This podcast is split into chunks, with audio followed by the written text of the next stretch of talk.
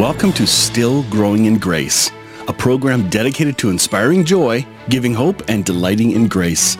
I'm Mike Zenker, and I'll be sharing with you a message of hope that will expand your understanding of God's love and amazing grace. God already deeply loves you, totally accepts you, and really, really likes you. Growing in Grace Ministries Canada and Hope Fellowship, your community church, invite you to enjoy today's program as we dig deeper into what it means to be still growing in grace starting. Um, the beginning's always awkward. Every person that's going live on on Facebook or YouTube, they say, "Well, I think it's live. I'm not sure it's live." That's funny. All right, uh, hello everyone. It looks like we are live everywhere. This is uh, Mike Zenker with Still Growing in Grace, and I'm with David Hayward, uh, known as the Naked Pastor, which is a hilarious, cheeky uh, uh, title. Uh, oh, that was a pun. Sorry. So, David, introduce yourself. Tell us where you're from. Hi. Yeah. Hi, Mike, and thanks for having me on your show. Hello, everybody out there. Um, uh, yeah, my name's David Hayward, but uh, most people know me not by David Hayward, but by Naked Pastor um, as a ca- cartoonist and a writer, and you know all kinds of things. Um, I live in near St. John, New Brunswick, in a little town called Quispamsis, New Brunswick, and um, I'm married. I have we have three grown children, and um, I basically do what I do online. Um, I, I was a, a, minister. I was a pastor for about 30 years. Wow. But I left the ministry in um, 2010. So there's hope for me. Yeah. Oh, yeah. I'm yeah, 30 years this year. there's always hope. I hung in there for, th- you know, good 30 years. And, um, and then uh, from there, I, I taught in university for a couple of years. And then, uh, then I decided to try to make a go of Naked Pastor full time, and it worked. So that's what I'm doing now. Wow. Yeah, yeah. Love, I've been following your art for a while. Um, in fact, did the one you put up today was that brand new today? Yeah, I okay. drew that today. Okay, this is, this this is the one right here. So yeah. for those that are watching, you can see. Um, I, I actually want to print this and bring it down to the pet store in my town because they'll love this. We're gonna get your name out there, David. That's cool. I love that. You know. Um, what what launched your uh, cartoons? Because I think this com- again, this is going to be a conversation. I have two two things I want to hear about uh, today. One, um, how do we deal with COVID nineteen stress and how uh, and guarding our thoughts and staying positive, especially as believers, whether you call yourself a Christian or not. But mm. this is this is for all of us in renewing our mind or being focused and intentional and and not getting sucked into the negativity. But then your your journey of faith there are others that are uh, walking the same mm-hmm. path as you or are wanting to or have questions. And when you hear somebody else being honest about their journey it gives you permission to ask your own questions. Yeah yeah totally. So what what launched all this? Okay well my cartoons um, i've been doing cartoons now since about 2005 now before then i've always drawn and i know i've always painted. I've been an artist for my whole life as far back as i can remember. My dad was an artist. He painted and i just you know i would draw things all the time. But um, i started my blog in about 2004 or 5 or something but uh, one day i decided to like i love a good cartoon. And there was a couple cartoonists I, I was uh, following.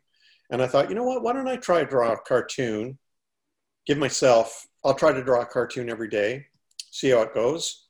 I thought I'd last a couple of weeks. Here I am going 15 years later, uh, drawing a cartoon pretty much nearly every day. Wow. Uh, unless I'm, I don't feel like it or we're busy or something comes up or I can't think of anything. Uh, but um, what do you call it when it's uh if you can't write it's a writer's block but if you're a cartoonist what's it called? Artist block artist okay. block creativity block whatever. Um, but it happens. And um, but um, i just found my traffic and audience started to go up after i did cartoons. Like people were drawn to them. Oops oh that's a pun. Um, but they they uh, they just have a way of communicating a lot in just a second or two. Yep. Um, you know, by the time you know you can see my cartoon in one or two seconds, and and the message is delivered rather than having to read a thousand word blog post. Yep. And so I just found a really effective way to communicate. Yeah, you're the shortcut king. Yeah, it's shortcut. It bypasses the you know rational intellect. Uh, uh, it uh, hits your heart. Um, goes straight for the jugular. Sometimes it can be offensive or funny or you know um, educational or controversial or whatever. And uh, it just I just found them really really effective. So I have fun doing it, and I love I love doing it. But also um, I, I find them just really practically effective at communicating what I want to communicate. So, um, yeah, so I've been doing them now for 15 years. So I noticed that uh, you seem, if, if somebody takes a look at your cartoons and mm-hmm. misjudges it, the first mis- misjudgment, I think, is that you're taking pot shots at the church or mm-hmm. God. Mm-hmm. What do you say to that? Because I don't think you are, but mm-hmm. I can see how people could see that on the front end, especially religious right. folks would feel offended. Yeah. What, so, what are you trying to do? Yeah, so I'm I'm very um, I'm I try to be very clear, uh, but it's impossible to say every time I post a cartoon um, that like I actually have a lot of appreciation for the church, and the church did a great deal for me. Uh, it was an amazing an, amazing place. That's where I experienced true community at times. Uh, I also experienced a lot of hurt, but um, you know, mm-hmm. it was just. Well, uh, if you're a pastor for 30 years, of course yeah. you're going to experience hurt. Yeah, and uh, I, I, I just think the church's greatest asset is its ability to provide community, and when it works, it's awesome. But when it doesn't work, it's terrible. Yeah. And so I see, I see very few it's kind of rare to see really healthy, functional community happening in churches, and it's discouraging to me.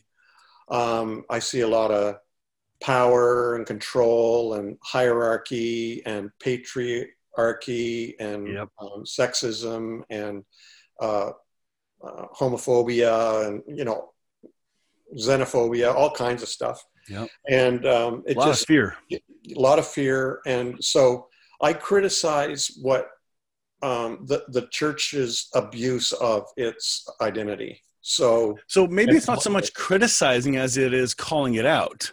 Calling right? it out. Yeah, I think that's better. Like, I can people, I can hear people say, "Well, we shouldn't be criticizing." You know, well, hang on. Jesus sure called yeah. out stuff. He didn't criticize. He called it out and said, "This is not yeah. the plan. This is not how you were designed." I'm you know, it, it's funny when I was in the church, people are would say to me, "You shouldn't bite the hand that feeds you." and then now that I've left the church, people are saying you have no right to criticize something you're not wow. a part of. Wow. And so, um, but I I was there. I I did my best for my whole life. You know, I was I was a pastor for 30 years, but I also was in the church longer than that. And um, so I, you know, the I served the church for a long time and I've seen the inside and the out of what goes on. I've seen the underbelly, I've seen behind the curtain, and uh, I know what goes on there. And, um, you know, when it works, it works and it's powerful. When it doesn't work, it's really destructive and hurts a yeah. lot of people. So that's why I, as you say, call out the church and try to um, challenge it to live up to its calling, you know. Mm-hmm. What I have uh, enjoyed about your cartoons, especially on Facebook, um, I have a lot of unchurched friends who believe in God, they just don't believe in the system. Mm. And so when those cartoons come up, um, they're calling out what they're seeing. Like mm-hmm. you're you're drawing truth, as in that's the very reason why I don't go to church, or that's the very reason I don't believe in God, um, mm-hmm. because God isn't the issue it's the rep- misrepresentation of who he is. Mm-hmm. And I personally, I've been on a deconstruction, reconstruction journey for a while. And Brad Jersak last week um, used the term, uh, call it a renovation. And so, even on the title of today's program, I put in deconstruction, uh, reconstruction, the renovation of our faith. Mm-hmm. Um, because I know your cartoons are about the whole deconstruction, reconstruction. Uh, that, that's what I'm well, noticing.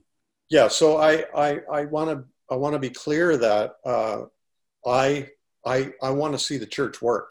Yeah, the real when, church. When it does when it does live up to its calling. Yeah, it's powerful. Nothing can beat it.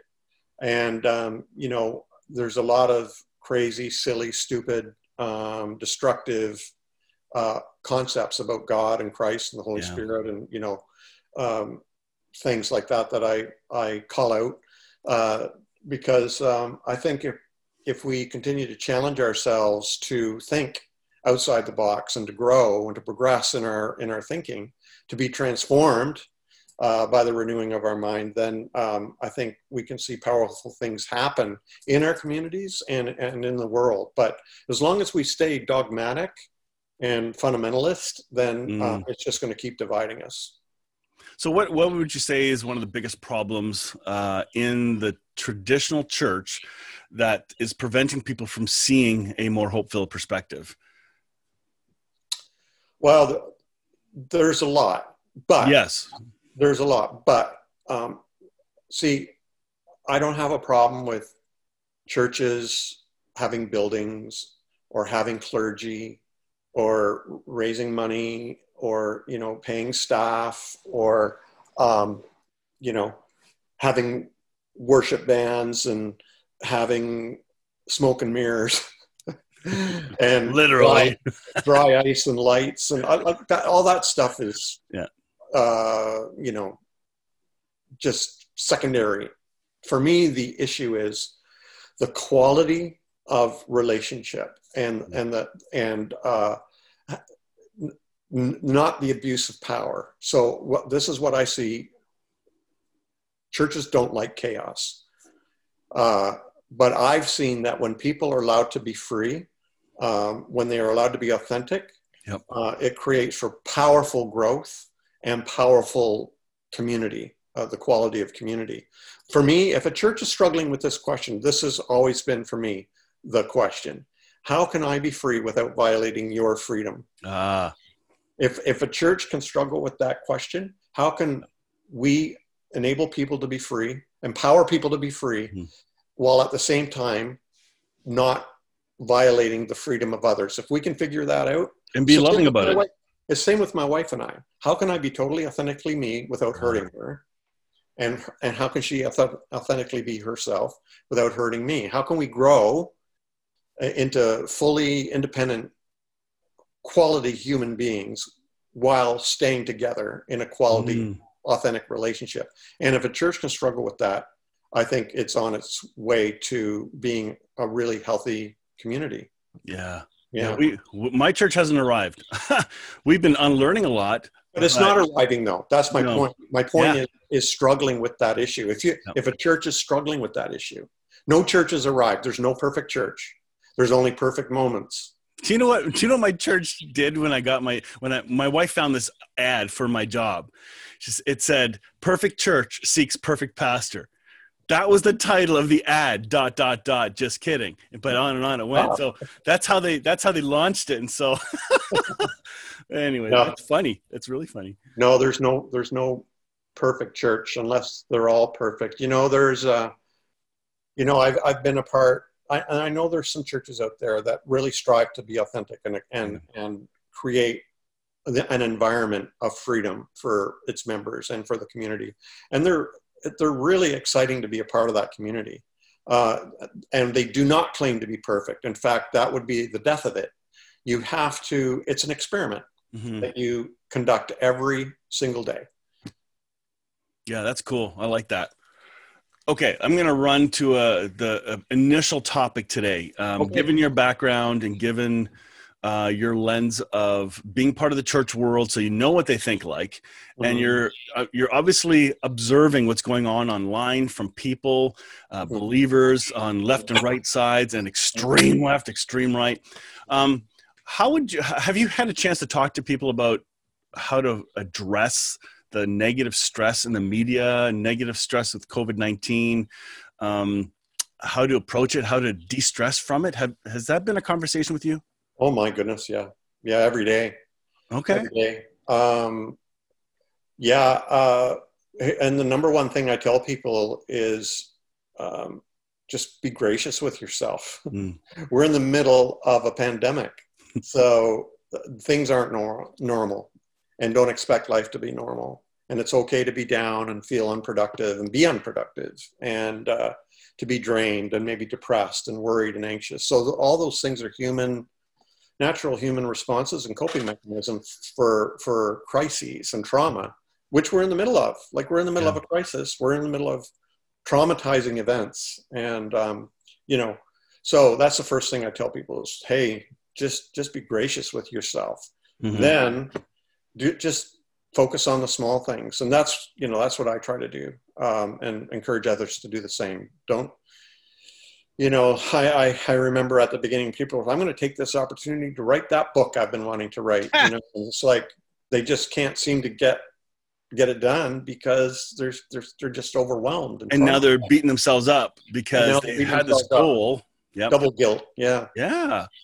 And and so I'm just like, hey, like just relax. Um, you know, and that's one of the things that uh, my wife and I have discovered. Uh, during this. My wife's a nurse, by the way, and she works in a palliative care facility. Oh, wow. And so we're very extremely cautious about the whole quarantining and distancing yep. and wearing a mask and you know hand sanitizer the whole bit like we're very very very cautious and our bubbles are very small so we're uh, but one thing that we've learned is you know get offline uh, we live mm-hmm. across the road from a river. We go down with our beach chairs and sit on the river. You know, maybe have a have a glass of wine, watching the boats go by, uh, and just talk or read or nothing. You know, and and it's just it's just those little things. You know, we've always been taught you need to be before you do. Well, mm. This is this is something that we're almost being forced to learn is just how to be and uh, for a lot of people, though, there's a lot of guilt and shame associated with it that they're not accomplishing something or building something or creating something or finishing something. So uh, I just I just tell people just relax, you know, be just be, you know, and this is a time to be. Mm-hmm. Do you think this pandemic is um, bringing to the surface undealt with issues in people's lives? Because oh. now we've been we've been able to distract ourselves from facing any issues by staying busy. And now we're having to almost stop and pause. Right. I've heard some people call this pandemic the great pause. yeah, yeah, for sure. Um, yeah, I've um, been writing a lot more in my journal, and uh, which I've done for decades now. And uh, and then there's little things that I'll I'll do as well, like get just get offline. Like I'll I I get my news source mostly from Twitter, so um, I uh, and what what I consider um, you know reputable sources, and uh, I'll just I'll just get off Twitter now, and mm-hmm. because I noticed a real big change in my mental health mm-hmm. after I uh, after 2016 happened. And um, since then and just me being overwhelmed with news and information. And that was very depressing to me very concerning to me. And i noticed a real big change in my mental health my emotional health. And so i i find you know the, yeah the, the the great pause is just a pause um, getting information like there's so much information information overload for sure. So I'll yeah. just I'll just get offline for like many hours, if not half the day, you know. And uh, well, if I want to find out what's happening in the world, I scroll quickly through Twitter. I find out very quickly what's happening, then I get back off, and um, I don't inundate my mind with all this information. You know, uh, I just heard. Um, I think this morning. I think the new count for COVID deaths in the United States alone is 185,000 wow. people. That's a lot of people who are di- who have died around us. You know, I'm in Canada, you're in Canada, but you know, my wife's American. We have a lot of friends in the states, and a lot of my followers are in the states. That's traumatizing, you know, to lose. You know, I think soon it's going to be a quarter million. If it's not already, we don't even know the real figures and that's that should be traumatizing to any normal person. And um, you know so we're in the middle of a, a, huge crisis and to be experiencing trauma is to be understood and normal. I think paul young two weeks ago he was saying that six of his wife's side of the family um, family members have covid and are, are quite sick. Yeah. And just having a really hard time. Like this is a real thing. It's not a fake news. It's not a fake virus.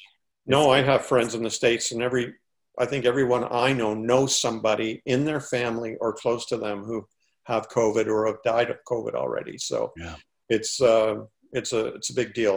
Now, I have a lot of family in the states as well, and um, it's it's very scary. And uh, you know, there was a lot of stress connected with that too, like uh, with my wife and um, uh, just us being super careful. Uh, the last thing she would want to do is carry COVID into the palliative care facility. Yes. and um, you know it, it's just a lot of anxiety a lot of stress associated with it. So you know we just practice the very very simple things like just being still just not feeling the pressure to do anything and uh, just understanding ourselves and being gracious with ourselves. I think that goes a long way. And then not not to feel ashamed about it You know? Mhm. Especially those who are busy, busy. You know, you feel bad for taking a rest. you know, because Yeah. you're used to always go, go, go, go. right know? right Um, but I like the advice of uh, removing yourself from, uh, like, disconnect from media, uh, Mhm. internet, uh, and just have quiet time. I was on a boat last night for the first time in a number of years. Somebody took me on their motorboat and went fishing. nice I was like, I didn't know I needed that. yeah And so when I was done, it's like, huh, Yeah. dang, I gotta, I need to do this a little bit more. yeah you know, because I'm No. so trying to react to all the stuff that's going on. And with my world, I've got, um, you know, a couple jobs trying to make sure I make ends meet. Is my job going to last? Oh no. So I have all these fears playing out in my head. And I play this game and I just, I'm preaching through a series on how to, how to walk through the stress. And I got to listen to my own messages, you know, you know, the be still was a big one. Be loved was a big one. You know, beloved is really be loved. Do you know you're loved? Do you know your identity? Rest in that peace. And Mhm. this is a great time to ponder the somebody loving and doling on you, you know? But Mhm. I don't know. It's it's been it's been a it's been a wild time for sure. And then trying to strategize. You know, our, our church is looking at reopening in person services in uh, late September. And what does that mean? Well, there's a whole new level of stress and work connected to that. yeah You know, yeah so it, it's it's unique. And I think very extreme, very extreme and unusual times. Yeah, and we and with my leadership team and people in my church, we've got opinions that vary all from all over. Well, you know what, everybody's overblowing this, or we don't have to wear masks, or we, you know, all these different expressions. And what I've had to learn is have everyone at least acknowledge that there are other perspectives that we may totally disagree with. But obviously look at that one person. Uh, are they intelligent? Do you trust them? Yes. And but they hold a different belief. Okay. Then don't get mad at them you know like this is this is about relationship you're talking about healthy communities. I think the more conversations of giving permission for varied beliefs allows for better relationships because then you have greater discussions without having to be right. Because I have a, I have a hunch churchianity is more about being more right than other people than it is even about christ. And Yeah. that's that's scary. Yeah, so uh, I have an online community called The Lasting Supper that I launched in 2012 for people who are deconstructing. And um, it's come in very handy during this COVID crisis when, you know, a lot of them have already left the church, but some hadn't. And now, you know, it's an online community. So Yeah. there's a couple of hundred members there. And uh, one of, we just have a value system in place that people, we, we encourage them to catch on to as quickly as possible. There's a great wide diversity of people there, anything from church going believers to atheists Mhm. uh, who, who used to be believers and now are atheists and left the church and will never go back, etc. Yep. And everybody in between. And, and it's a wonderful, dynamic, energetic, loving community, supportive. But we, it's only because we respect one another and we refuse to argue Mm, love didn't. it so, and one of the analogies I use to help people try to understand how we do things is the potluck supper, which most churches know about, uh, where you bring something to the potluck and you put it on the long table or whatever. And when you go up to fill your plate, you, you move along. If you see something you like, you put it on your plate. If you see something you like, you don't put it on your plate, but you don't say anything about it. You just Ew, who made this? This is disgusting. Yeah, disgusting. whoever, whether I'm gluten intolerant or whatever. You just keep moving. You don't say anything. You don't like it, you don't take it. If That's you a can't really eat, good you analogy. don't put it on your plate. If you do like it, you put it on your plate. No comment, right? Um, Mhm. And um, and if you take something and nobody eats it, you don't say, "Why didn't anybody eat my stuff?" You ungrateful, but you know whatever. You just like, quietly take your dish home and say, "I won't take that again." Yes. And, and so that's the way we treat it at the Lasting Supper. Is if if somebody says something you don't agree with, just move on. Don't start a fight. Yeah. And uh, you just say, well, that's their opinion. It's not mine, but I'm not going to, you know, it, this isn't the place to debate. This isn't the place to argue because I've learned debate and argument are absolutely useless, a complete waste of time. And, and if we want to enjoy the quality of community, if you want to, if you want to debate politics or health measures or theology, there are places for that. Yep. But not here. Here we're learning how to uh, vent honestly what we're going through in our deconstruction Mhm. and listen without judgment and and that's it So deconstruction, how would you define that? Because that's the other topic I wanted to get into because that one's dear to me. Um, How would you? What, what is deconstruction for somebody that's not heard the term, or what's a healthy way to understand that? deconstruction well i actually i i need i need to look back at my records but i think i'm the first one who used that in reference to uh, changing your beliefs Okay. It's originally uh, a term, a philosophical term. Um, Derrida um, is the one who invented the term deconstruction. Uh, but I'm I took the term because I was studying it at the time. I thought hmm, this sounds like you know a good way to explain when our beliefs crumble and Mhm. erode and fall apart And it usually comes to crisis, right? yeah it's definitely a crisis absolutely and and so i called it deconstruction where instead of building up it, it's unbuilt Mhm.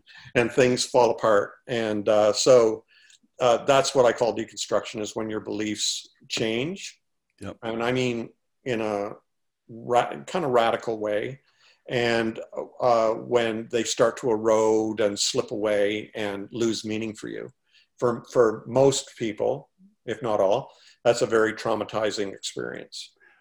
Okay, so trigger. um, I've been discussing deconstruction with a lot of people for the last couple of years now, and this COVID crisis, you add the anxiety of deconstructing uh, some pretty big pillars of faith in your life. Now you got this COVID crisis and all this extra crisis hitting you. Um, I think those that are in a deconstruction journey are even more anxious or traumatized because of all this because now they've just they're they're seeing that everything can be questioned now they're questioning the news this is a very vicious spin cycle in my mind Well, the common thing between those two, though, is uh, the necessity to think for ourselves Mm. rather than Spoon believing fed. what we've been conditioned to believe or believing whatever we're told. Yep. So we need to we need to learn how to be discerning. I think that's the one gift of the spirit that is completely lacking. but i want the other gifts i want the more exciting ones Discernment, man. I mean, where is it? Discernment. You know. So, um, I I think that's what the common thread is: uh, the Mhm. necessity to become discerning and learn to think for yourself. Uh, so, you know, I know I was conditioned in what to believe in growing up. We all were. Christian. And yeah, no matter who you are, no matter what religion or non-religion, even atheist friends I know, I, I know atheists who are deconstructing from their atheism upbringing um, in order to become spiritual, more Mhm. spiritual, uh, more spiritually aware. So it, it goes both ways. so It's, it's basically a, a unconditioning, a Okay, yeah, yeah. of your belief system. that Yeah. that's good but that's not the goal is to just strip it down right like i'm i hear people um, are afraid of deconstruction because it lends the to the idea that it means nothing is left when you're done you're destroying it's like you're deconstructing a cabin to nothing so there's nothing left but that's not the point of deconstruction is it Well, th- this is this is where I part company with a lot of people. Okay. Uh, because I actually don't encourage reconstruction. Okay. So help me, under, help me understand because I think I'll, i know what you mean, but I'm, I really want to hear your heart on this because my world, the people that I'm connected to, this conversation is going to be really important. Yeah. Um, so I'm in a house here I bought, and it was a it was basically because we're on a river. It's used to be an old cottage, and it was all chopped up into little rooms. I love open concept, so uh, what I did was I myself I took all the walls down, put up post and beams, and opened it all up. Wow. And so it's open concept now. The kitchen, living room, dining room is all one big happy space. Um, and I like space and I like openness and I like that freedom. So when we're deconstructing our conditioning, what we've been conditioned to believe, why the anxiety about replacing something that was I don't like to use the word false because that means that it was all a lie. I don't mean it was all a lie. It means it, it, it, just means it doesn't work anymore. Mm. Um, why why that anxiety to build something back up again? So I encourage people not to, not to rebuild something right at least right away. Like I know a lot of people they experience a, a lot of anxiety around their yep. reconstruction. They're no longer believing in the same things, and they immediately jump into yoga, yep. Buddhism, yep. atheism, um, crystals, New Age stuff, whatever, because they need a container. They yeah. feel they need some kind of label to describe where they're at.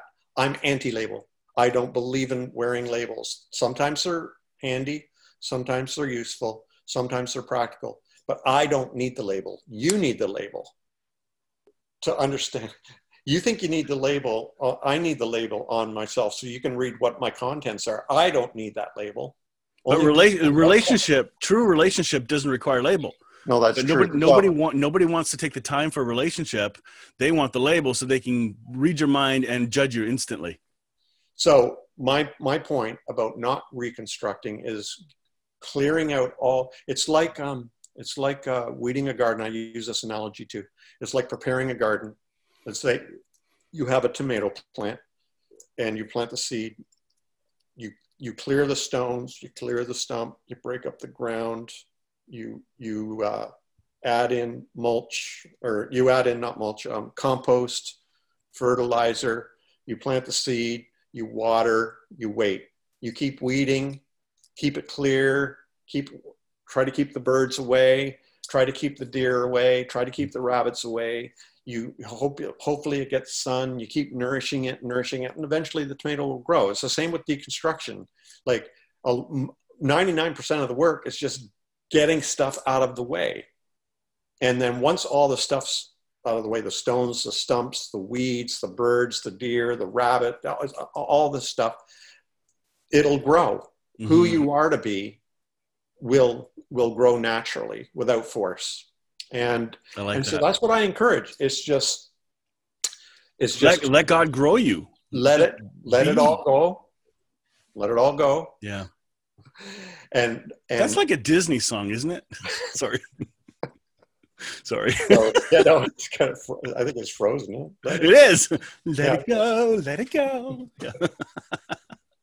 Well, let it go. Like a like my daughter always says, like like a balloon. Let it go. Just as a as a pastor, um, that was really hard for me. Uh, in fact, uh, I was telling you just briefly before we began, but about 20 years ago, I started discovering my identity in Christ, so to speak. Mm-hmm. And uh, number one, I didn't know I was actually forgiven. I thought I had to beg for my forgiveness, and it was up to me to stay forgiven up. You know, by yeah. how I repented and prayed. And I'm a I'm a senior pastor of a church, and I'm just chorusing what everybody else is saying too. But when I discovered I I was completely forgiven, a weird sense of freedom hit that I could never have experienced, mm. and it, I didn't try to figure it out anymore. I didn't try to fit the other stuff into my into my box, but I did as a pastor because pastors have to be prepared to give an answer because that's our job. Um, I had to understand all these other categories, and I went searching like crazy, trying to figure out who God is better. And and God kind of stopped me six months later. and Said, "So, how's it going?" How are you doing on your own there, eh? You know, you're coming up with some good answers, aren't you? No, I'm not. Well, stop trying. Let yeah. me reveal as the time goes. Don't try to help me out. I don't need your help. And right. I hear that from your plant idea of just just be be who you are. You know, the the idea of letting go of all these beliefs if it's true it's it's going to stick if it's not true it'll fizzle away and we got to be okay with that that's scary so it, it's a, it's a mystical kind of approach i like that word where you're where you're rather than l- living through the filter of your beliefs yep receiving uh, experience through the filter of belief is this wrong is this right is this pure? Is this impure? Is this secular? Is this sacred? mm Is this holy? Is this unholy? You know, instead of all that, and and also instead of relating to the world through the filter of beliefs, who can I love? Who should I not love? Who should I reject?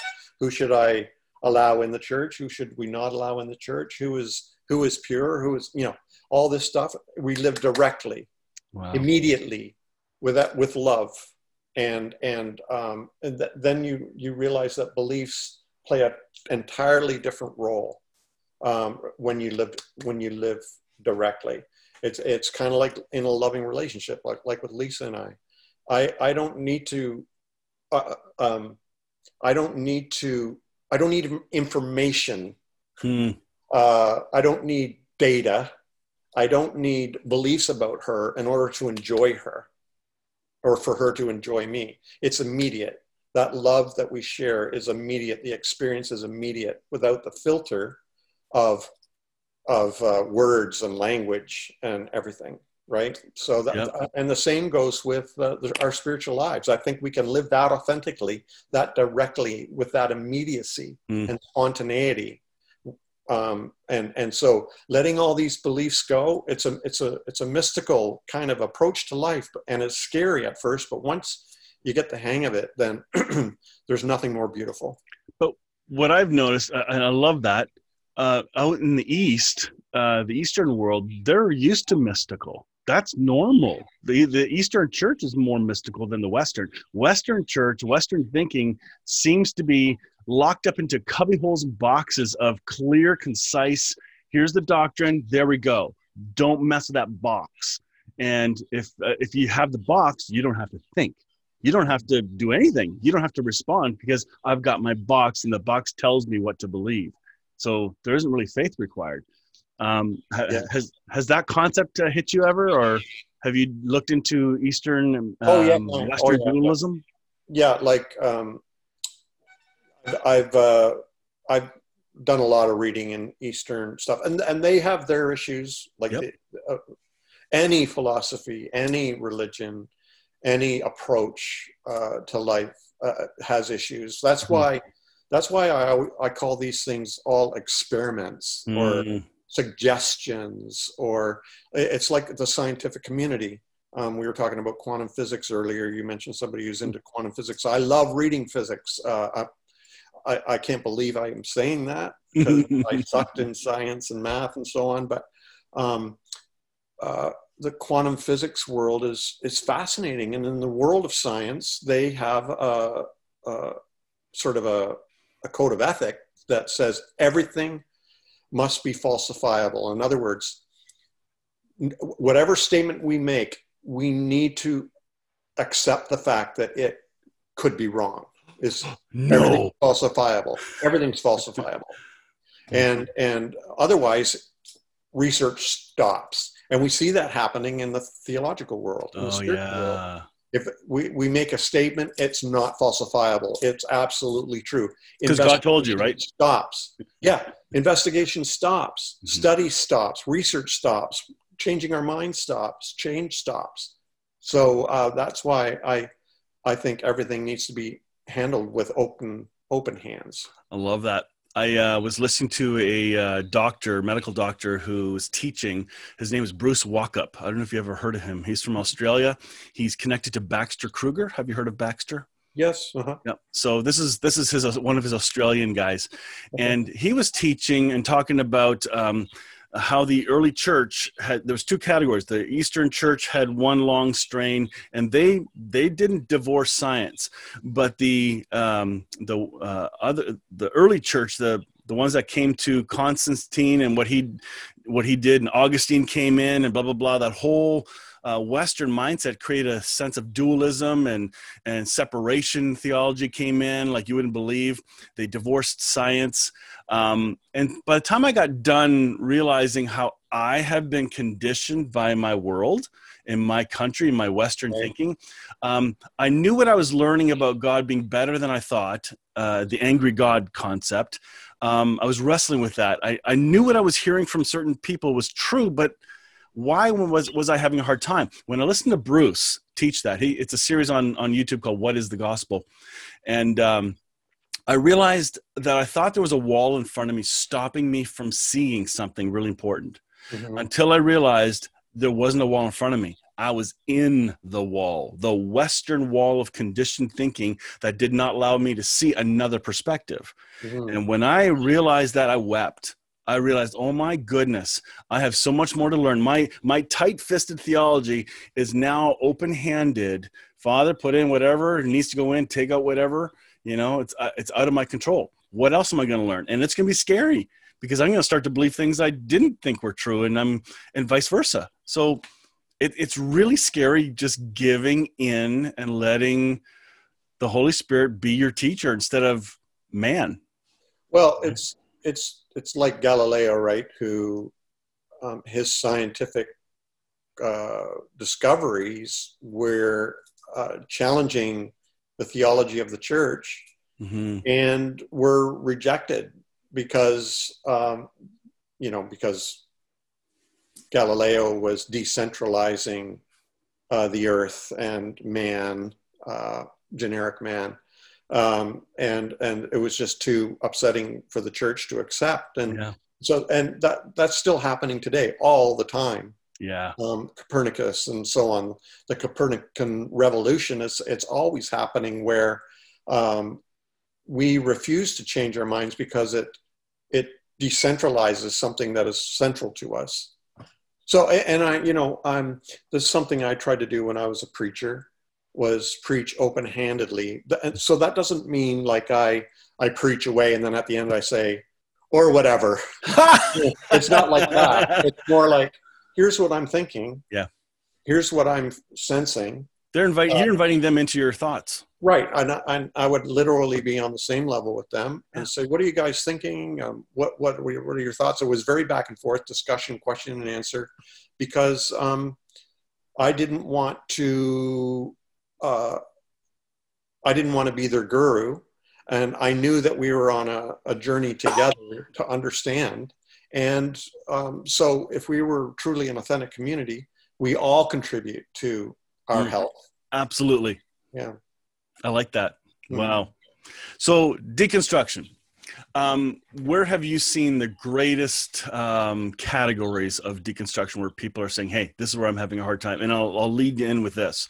Uh, a number of years ago, I think it was five years ago, I heard Paul Young at a conference. Him and Baxter were there, and they were they had the stool in the middle of the of the um, of the stage and the one side there was three chairs trinity and then they had the singular angry god over on the other side but the stool was in the middle. And Paul made a funny joke. He said, atheists um, is where the stool is. And the stool is probably the, the best place for atheists because the angry God, people are moving away from that angry God and don't believe in that God. Well, we don't believe in that God anymore either. We're, we're on the journey. Atheism is actually one of the best bridges to being ready for a better, wider truth. And so it's funny how you call it a stool sample, you know, you know, because you're moving away from the crap. Yeah. And I thought that was very interesting, and that's that's kind of where I'm seeing things. But where are you seeing people um, running towards deconstruction? What, what what kind of topics? Yeah, no, I, I don't I don't see anybody running towards deconstruction. I see most people.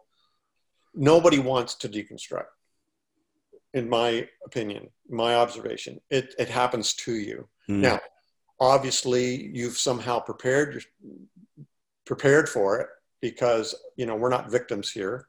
I think deconstruction is actually growth. We used to call it backsliding or doubting God Yeah, yeah. or betraying Christ or whatever. Uh, now we call it growth. It's it's growth. The that. church the church is awesome at helping us become grow up into about adolescence. But then when we start to rebel and question authority, that's when the church drops the ball because it doesn't want that. Um, and and then that's when we either stop questioning or the only way we can continue to question is by leaving. So we um, I, I see two kinds of deconstruction. One is theological and the other is ecclesiological.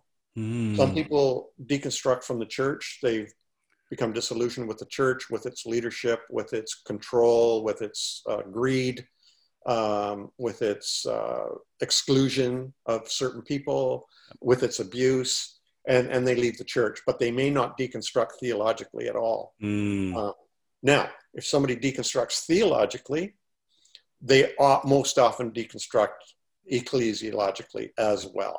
Yeah. So I, I see both of those movements happening. The people I'm most concerned about are people who are deconstructing theologically, uh, because that's that's very very traumatizing, and there's no help out there. So your group is a safe group for people that are on that journey of deconstruction. Is Yeah. that what you're saying? Yeah. Okay. Yeah. Is that is that open for others to join in? Yes, absolutely. Yeah, the, the lasting-supper.com that i- is where it's at.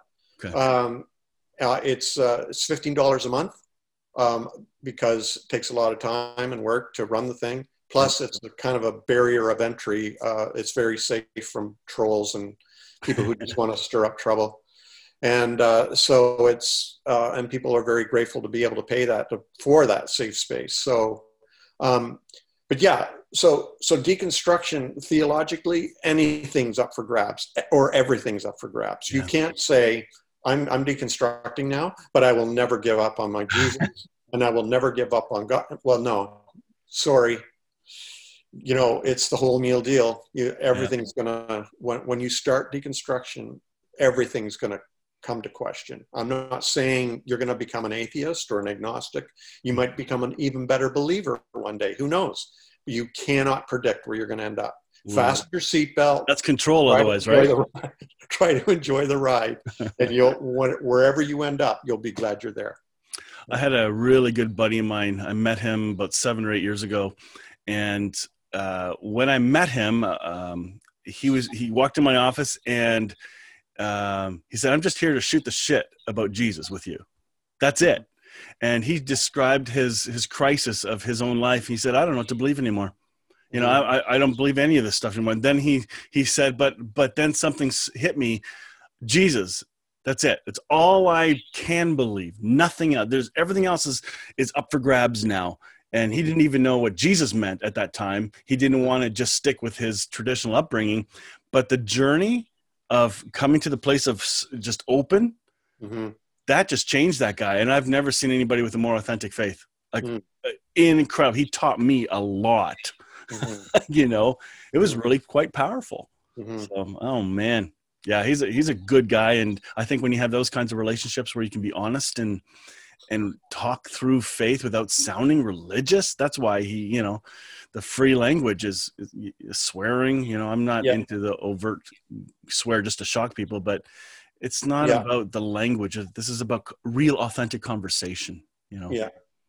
Um, yeah, no, I, I talk with people every day. This is what I do. Uh, I help people deconstruct. And but my, I'm not, I make this absolutely clear. I'm not trying to lead you anywhere. What I'm trying to do is, is allow you to empower yourself to become self-directing, to Mhm. become spiritually independent. I call it. People, when I started using that word spiritually independent, they're like, we're, not supposed to be independent. We're supposed to be in fellowship with one another. I'm saying, no, there's a difference yes, there between is. being isolated and being independent. Yep. I'm an, an independent. Hopefully, I'm, I've grown up to be an independent human being. Hopefully, Lisa's grown up to be an independent human being, and we choose to become interdependent. Mm, that's that's more beautiful, right there. If, if I if I'm not independent, but I'm codependent, that creates a toxic kind of a relationship. So didn't didn't I- Stephen didn't Stephen Covey talk about that too? in a couple of his books, in his leadership books, on it's not about independence. We think independence is the goal. Um, and we think dependence is subversive and low on the totem pole, but interdependence, interdependence. is is life. But it requires independence on the part of each person. I, I choose to be interdependent. If if I'm in a toxic relationship where I feel needy and the other person's needy and it's this kind of codependent dependency kind of thing, mm-hmm. it's very sick and unhealthy and prevents growth. So um, you know, I just encourage people, you need to start trusting yourself. Mm-hmm. And, and yes, you can have mentors, you can have guides, you can have spiritual directors, you can have pastors and so on, but you, you just don't, you're not like a, a, a baby bird in a nest, just taking whatever they shove down your throat. Yeah. You, you discern, is this good for me? Is this bad for me? It's like a diet. You, you learn what's good for you, what's bad for you, or exercise and and um, and it's the same with your spiritual life. You, it's it's like uh, Nelson Mandela, right? Um, I am the master of my destiny, the captain of my ship, kind of thing. Um, and it's it's it's the same for each one of us spiritually. One of the cartoons that I think seems to sell the most of your stuff, or uh, the the your uh, clothes that you sell, whatever the hats, the shirts, is the the one with questions are greater than the answer. Is that? Oh yeah. Is that one of the top ones?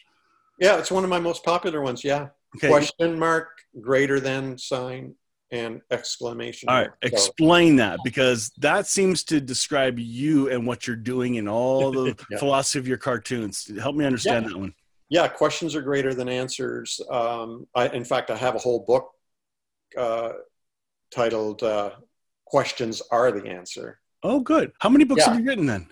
Nine.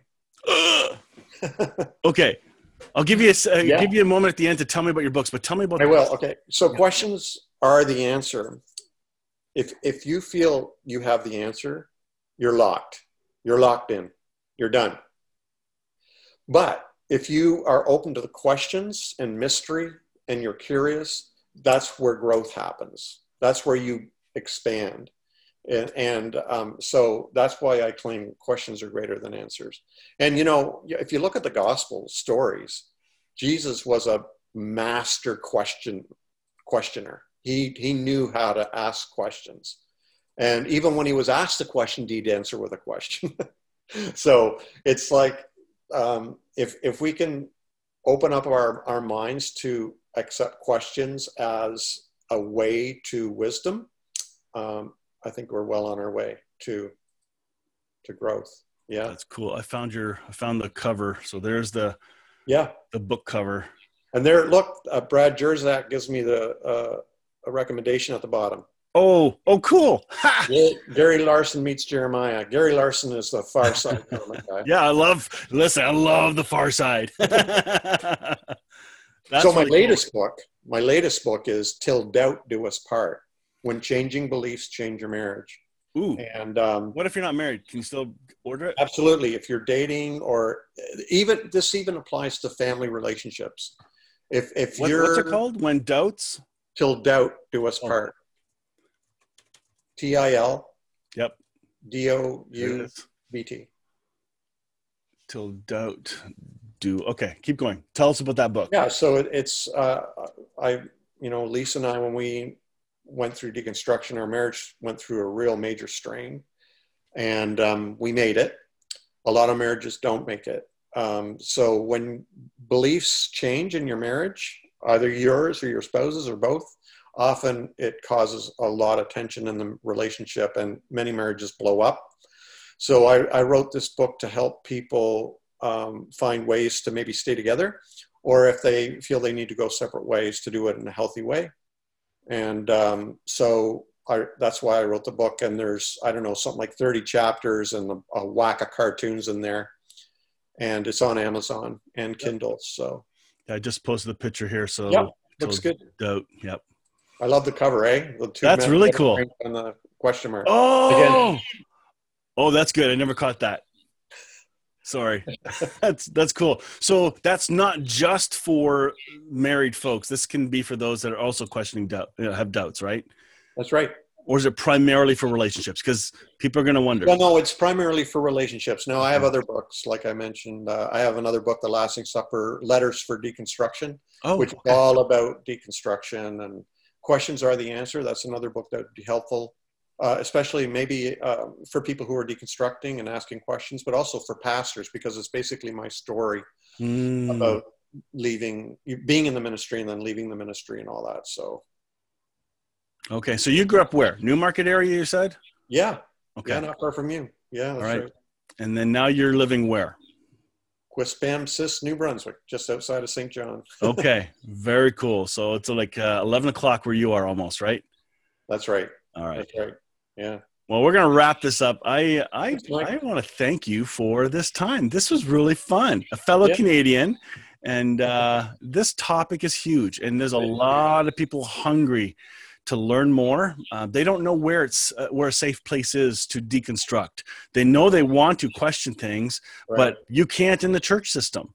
So I think this is exciting, and the more, more they're exposed to good people like you, I think let's let's keep this going. So yeah. So to your listeners out there um, or watchers, uh, uh, you know, if you go to nakedpastor.com, you can sign up for my le- email, but I'm really good at responding. Uh, if you message me on Facebook or Twitter or Instagram or whatever, I'm really good at answering. So if you have any questions or anything you'd like to ask me or talk about, just reach out to me. I'm really good at getting back to you.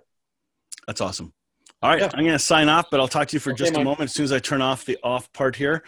And uh, thank you again, everyone, for uh, joining us today. Hope you enjoyed the conversation with David. And go to his uh, Facebook page, look at the cartoons, his nakedpastor.com, I think it is, or is Yep. it ca.com? Um, there's a lot of great stuff there, and it'll get you thinking. It'll, it'll make you laugh, which is great therapy right now during COVID. Um, but uh, just go take a look at that. Thanks again, David. And Okay. we're going to sign off officially Bye, by clicking this off button. Join me next time on Still Growing in Grace for more good news. Enjoy previous episodes by downloading our podcast at growingingrace.ca. You can also visit hopefellowshipycc.com to find our service times and location. If this show has been an encouragement to you, please consider making a donation today at growingingrace.ca and help us keep spreading this good news. Thank you again for tuning in to Still Growing in Grace.